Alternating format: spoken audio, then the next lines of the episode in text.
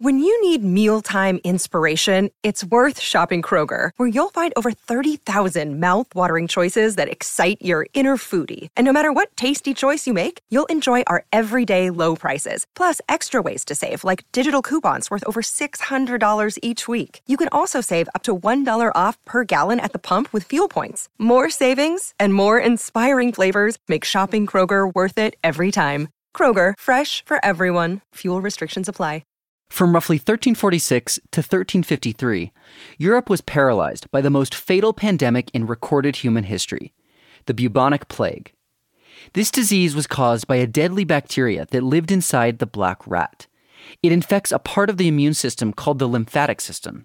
It's believed to have been transmitted to humans by infected fleas that were feeding on infected rats. The disease also took the form of a pneumonic plague, which infected a person's lungs and was easily spread through the air. There was also septicemic plague, which infected a person's blood. If you got the plague in any of these three forms, your chances of survival were slim. The plague killed more than sixty percent of the total population in Eurasia. One city that was hit especially hard was Florence, Italy. In just the first four months of the pandemic, their population was reduced by almost eighty percent, and the city spiraled into chaos. People began to fear one another. They abandoned their families and friends and locked themselves inside. Funeral practices stopped. No one was working. It was a complete collapse of society. This is the backdrop of Giovanni Boccaccio's Decameron, a collection of short novellas completed in thirteen fifty-three, just as the plague was ending. If there's an ethic that one can extract from Boccaccio's Decameron, I think it revolves around uh, Boccaccio's vision of what storytelling does for human beings and how ultimately necessary it is um, in the grounding of human relations. Boccaccio recognized the important role storytelling played in human life, and he offered a new take on the age-old tradition. His uh, prose, what he did to the Italian prose, uh, became a model for Italian literary history in prose for, you know, to this to this day, you could say. And what his um, what he did to the short story, he didn't invent the genre of the short story, but in a sense, you could say that he's the inventor of the modern version of the short story. Welcome to Writ Large, a podcast about how books change the world. I'm Zachary Davis. In each episode, I talk with one of the world's leading scholars about one book that changed the course of history. For this episode, I sat down with Professor Robert Pogue Harrison to discuss Giovanni Boccaccio's Decameron. Boccaccio was born in Florence, Italy in thirteen thirteen and spent his early life between Florence and Naples.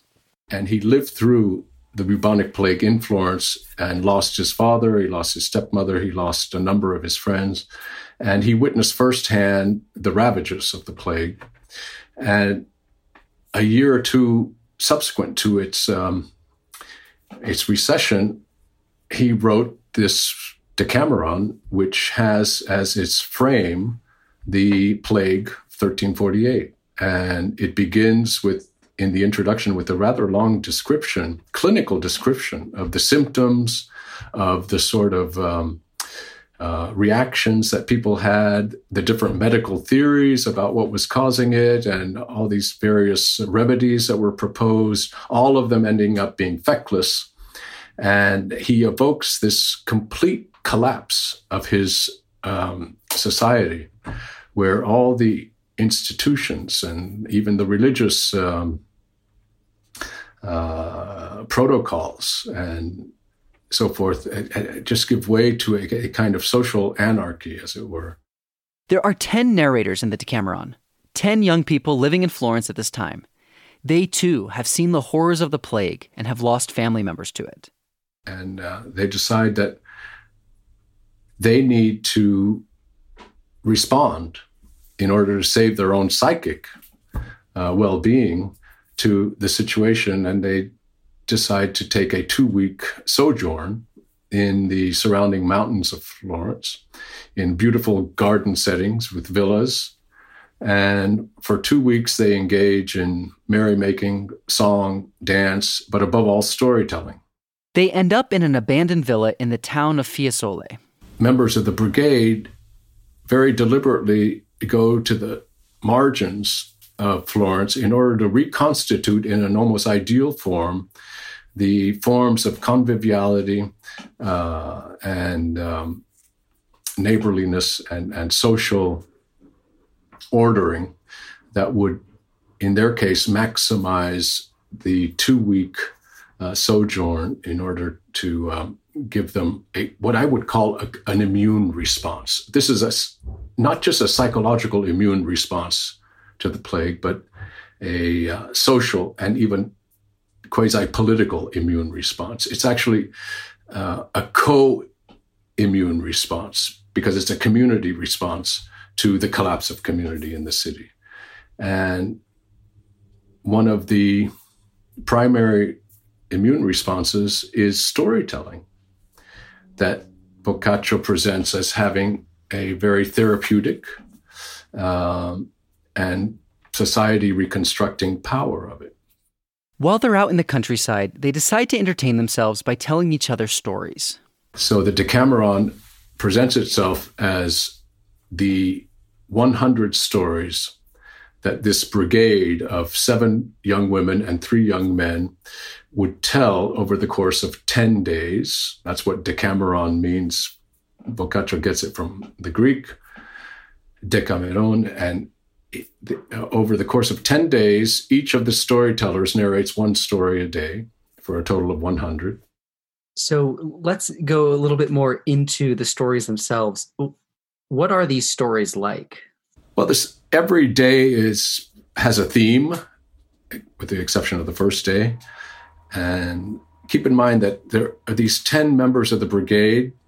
They take turns being the king or queen of each day. And it's the king or queen who decides the, the basic theme, stories with a happy ending of love or unhappy or, or, or moments of generosity and so forth. It's a, a great variety of stories. And it's difficult when you have one hundred stories uh, that are not only about different topics, but seem to convey uh, different visions of what virtue is and what vice is. It's very hard to subsume the Decameron under uh, one story.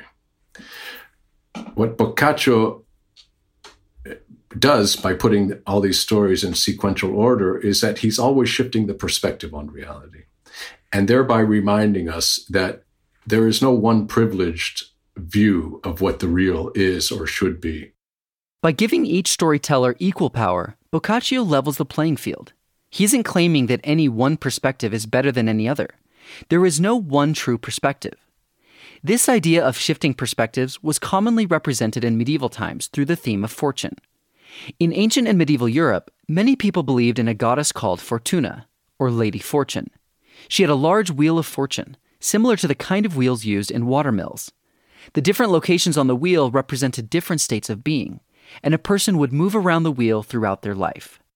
Fortune, blindfolded, is the one who she turns her wheel, and the the people on the top of the wheel of fortune with their wealth, eventually, you know, with time, everything will circulate in a way that um, shows that you have your your perspective, where you stand on the wheel of fortune, is always a question of perspective.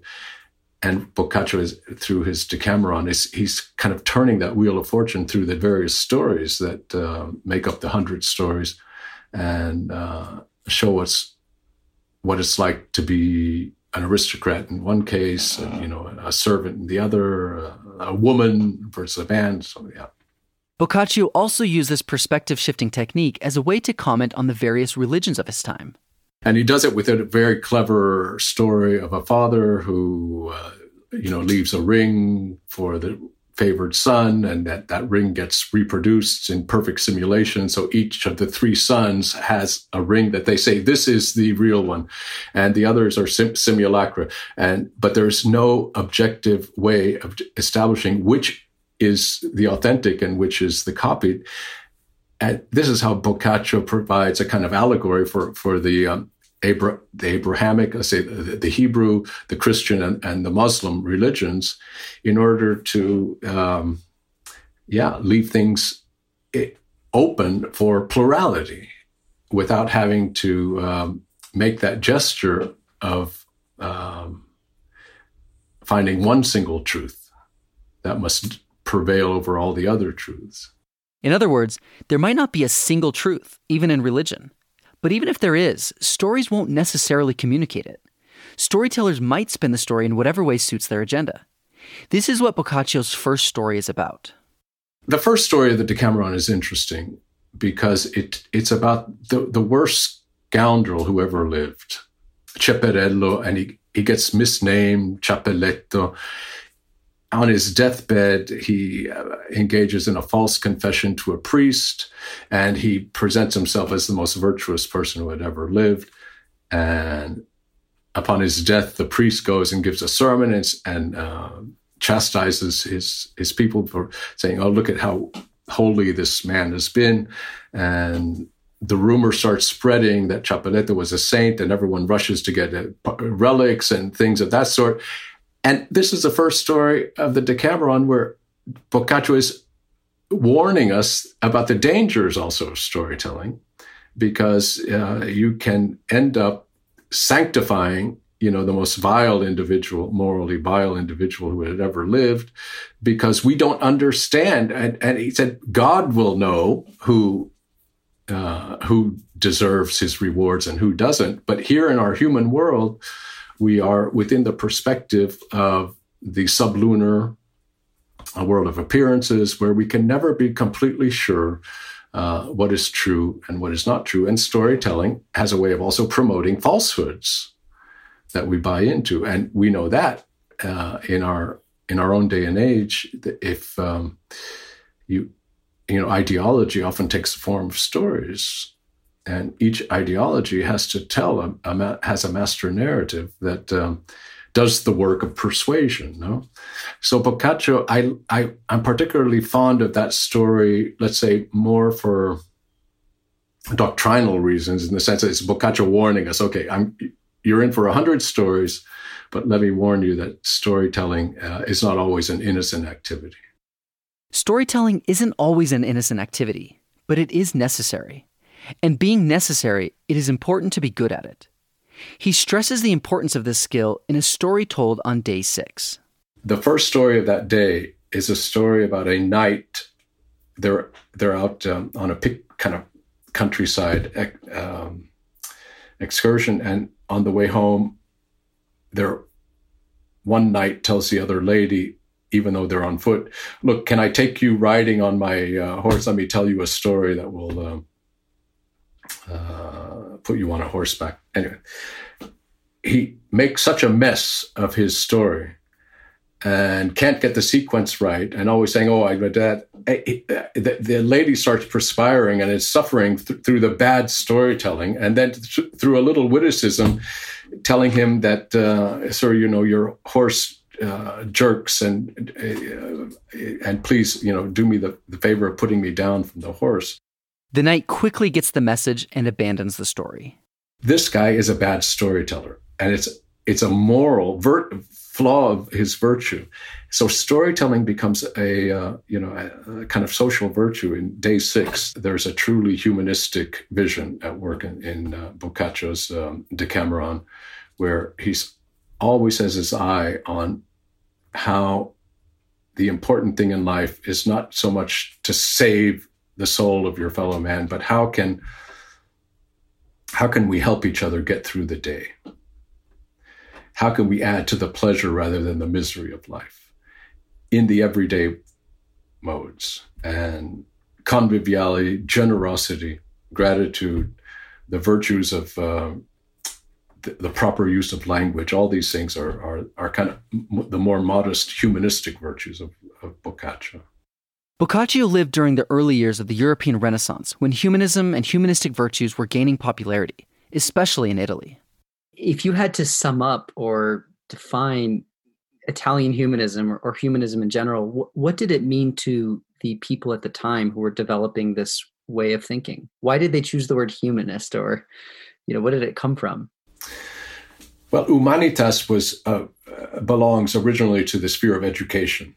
It was a certain kind of humanistic education of uh, l- what we would call arts and letters. What we even speak about the liberal, the liberal arts, is really what humanitas uh, referred to originally. And so it was a curriculum.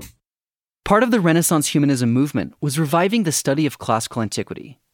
Before the Renaissance, the church held most of the power, and the primary form of education was scholasticism. Scholasticism incorporated the supernatural and was built on spiritual faith. Humanism emphasized human achievement and reasoning. The idea behind humanism was to create an educated citizenry that could engage in civic life. The Italian tradition of humanism begins largely in Florence with this so-called civic humanism, which was more of a political view of humanism as a form of government that in which the people or the citizens had sovereignty rather than a king or the prince.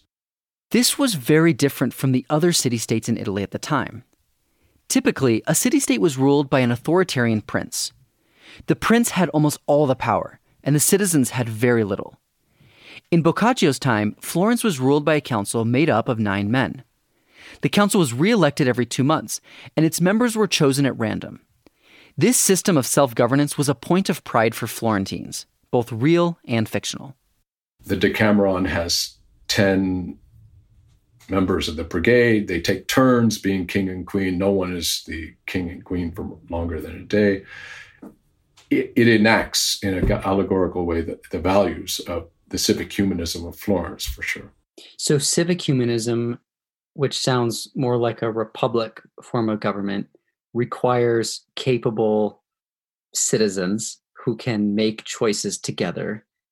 And therefore, you need really good public communication skills, presumably to give speeches in front of, you know, councils and, and members of the of the community. You have to know how to persuade your fellow citizens of the opinion or political policy that you're that you're proposing. And eloquence flourishes in these moments of uh, Republican-based forms of government. And that was certainly the case also in Florence, where rhetoric or eloquence was exalted as primarily, first and foremost, a political virtue. No? How can I persuade my fellow citizens? Boccaccio belongs clearly in that in that uh, civic humanism, and in addition to which he, he belongs to a different kind of social, or what I would call civil humanism, rather than civic humanism, which is the problem of human relations with my neighbor and the enhancement of those relations. This was humanism on the personal level. Boccaccio's humanism is not the triumphalist humanism of the Renaissance, which took human beings to be the authors of their own destiny and the great heroic enterprises of um, of uh, the anthropocentric view. He had a more a humanism of humility, where the human condition is intrinsically fragile, it's vulnerable, it is, uh, it, to be human largely means to be in need of help. And he says that in the very, in the preface to the Decameron, which begins with the word umana, umana cosa è aver compassione degli afflitti. It is a human thing to have compassion for those uh, who are afflicted in moments of distress. The other way in which the Decameron is humanistic is, and is a human comedy, is, again, as we've said, it focuses on our human limitations, what we can know and what kind of truth we can have access to. But his the heroes and heroines of the Decameron tend to be people who are not the passive victims of circumstance and of the abuse of others, but who are find a way to act, to act in situations that are uh, highly uh, determined, where the, the right act at the right moment, the opportune moment, can lead to consequences very different than had you not acted or had not acted in the in the right way. And therefore, they are uh, heroes of, of a certain kind of humanistic uh, call to action. Now, the challenge of the ancients is that it's an authority different than, equal to, or maybe sometimes superior to the church. So could you tell us a little bit more about what, what does the Decameron say about the church? What's its approach to the Catholic clergy, to Catholic life. I mean, a lot of it seems extremely satirical and, you know, not particularly respectful um, of Christian teaching and leadership. Oh, no, it's it's absolutely uh, a mockery of the inst- the institutional corruption of the church. I think the second story of the Decameron is about a Christian who's trying to persuade his good friend Abraham, who is Jewish, to convert to Christianity in order to save his soul. Abraham decides to indulge his friend and travels to Rome, the headquarters of the Roman Catholic Church, to get a better understanding of their religion. But once he arrives, he sees the Pope, bishops, and cardinals acting in disgraceful ways. Much to the friend's uh, astonishment, the uh, Jewish Abraham decides to convert to Christianity because he says, if, you know, the representatives of God can be, you know, this sinful, then there must be a higher truth to it, because this religion has managed to thrive despite the fact that it has the worst kinds of uh, uh, uh, of representatives in it. So he just took that as as an indication that it would be a good investment, you know, to uh, convert to Christianity. Other ways that this text is modern, I, I'm curious about. Parts of it do seem to me proto-feminist. Um, the fact that there's seven female narrators compared to three, the fact that there seem to be stories that talk about how brilliant and amazing women are and how capable they are. Could could you speak to this aspect of Boccaccio's thought? Most of the heroines in the Decameron are really remarkable kind of proto-feminist figures who um, show that they are in every respect equal to their male counterparts. Uh, they have the intelligence, the discernment, uh, use of language. And let's not forget that the Decameron is dedicated to women because of Boccaccio's understanding that most of the women in, in his day and age lived within the confinement of their own rooms because they were subjected to the will of their fathers, brothers, and husbands. And they needed they needed the consolation of literature, because they did not have the male privilege to go out and pursue entertainments that distracted them from their own dread. So th- there's an, a kind of celebration of, of femininity. But then when you get into the stories, you find that uh, the women are in every respect the equals of, and in, in some respects, you know, the superiors of their male counterparts. Is it fair to think of the Decameron, I don't know, as as the first modern book? I mean, is it kind of, does it usher in a new modern perspective that we still see in our societies today? I think that's a, that's a very fair characterization.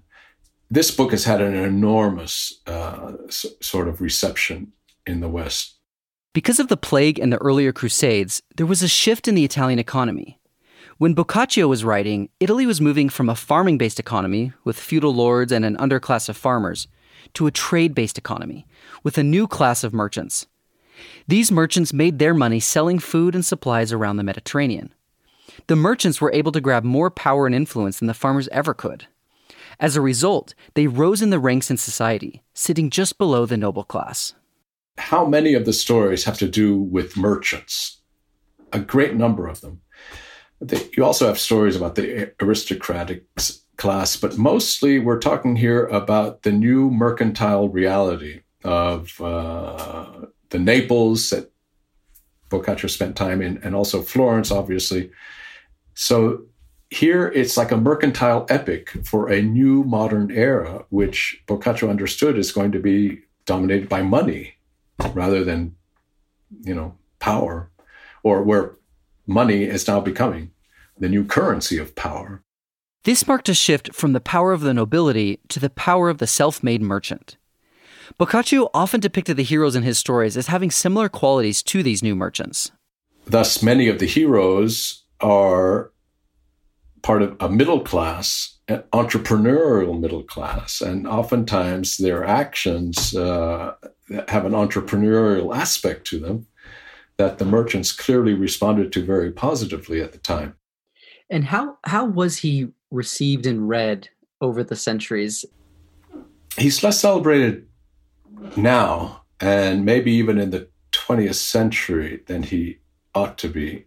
The Decameron, not only as a whole, but many of its individual stories have gone through many different iterations and rewriting and retellings. Over the years, there have been many adaptations of stories in the Decameron.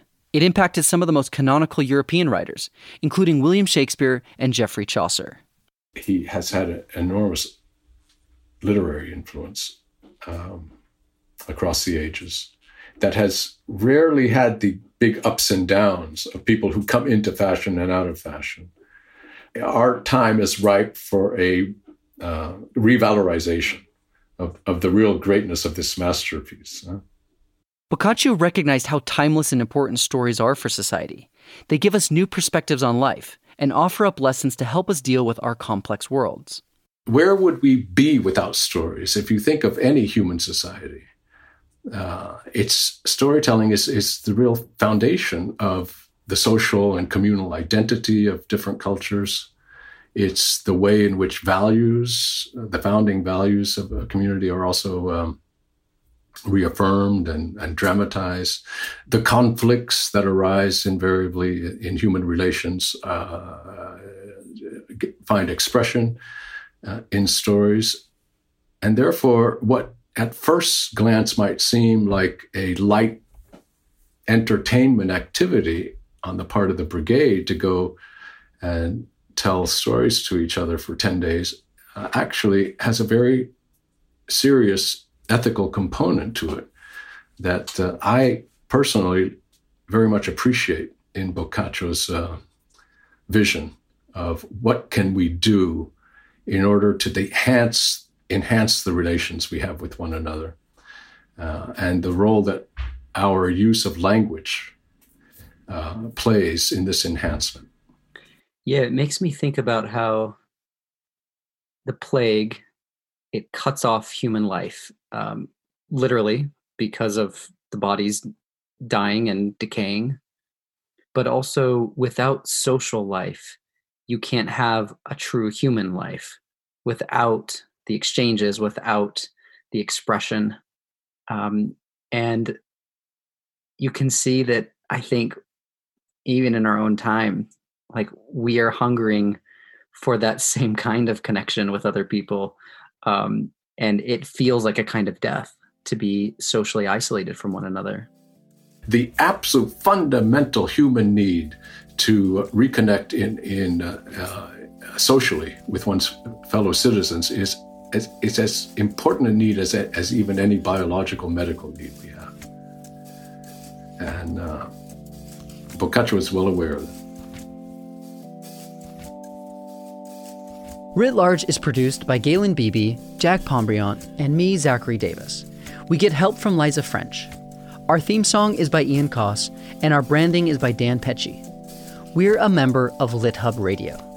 Writ Large is a Lyceum original production. Join our discussion room in the Lyceum app to share your thoughts and hear what other listeners are saying. You can also find us on our website, writ large dot f m. There, you'll find transcripts, links to the books we discussed, and more information about today's guest. Thanks for listening. See you next time.